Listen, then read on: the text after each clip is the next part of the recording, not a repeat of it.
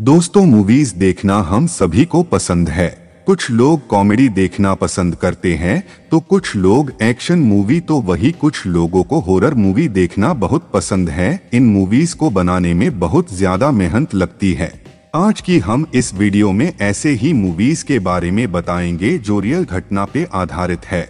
It Hollywood में बहुत सारी हॉरर मूवी रिलीज़ हुई है, लेकिन इट अब भी उन हॉरर मूवी में से सबसे डरावनी है 2017 की हिट मूवी में से एक है। इस मूवी में पेनीवाइस नाम का एक जोकर रहता है, जो लोगों और बच्चों को अलग अलग तरीकों से डराता है और उनका शिकार कर लेता है। स्टीफन किंग अमेरिका के एक मशहूर हॉरर राइटर है, जिन्होंने एक सत्य घटना पे एक मूवी लिखी है 1972 में जोहन केसी नाम का एक आदमी था, जो जोकर के भेस में कई लोगों को अपनी गाड़ी घर ले जाता था।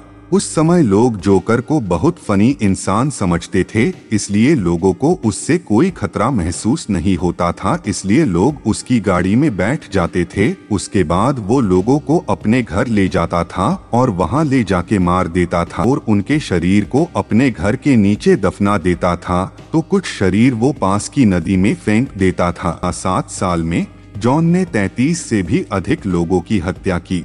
फिर 1980 में पुलिस ने उसे पकड़ लिया फिर कुछ साल में उसे मौत की सजा दी गई जिसके बाद स्टीफन किंग ने उसके ऊपर एक किताब लिखी उसके बाद उसी के ऊपर एक हॉरर फ़िल्म बनाई। यह फ़िल्म काफ़ी डरावनी है। दोस्तों वीडियो कैसा लगा कमेंट में ज़रूर बताएँ।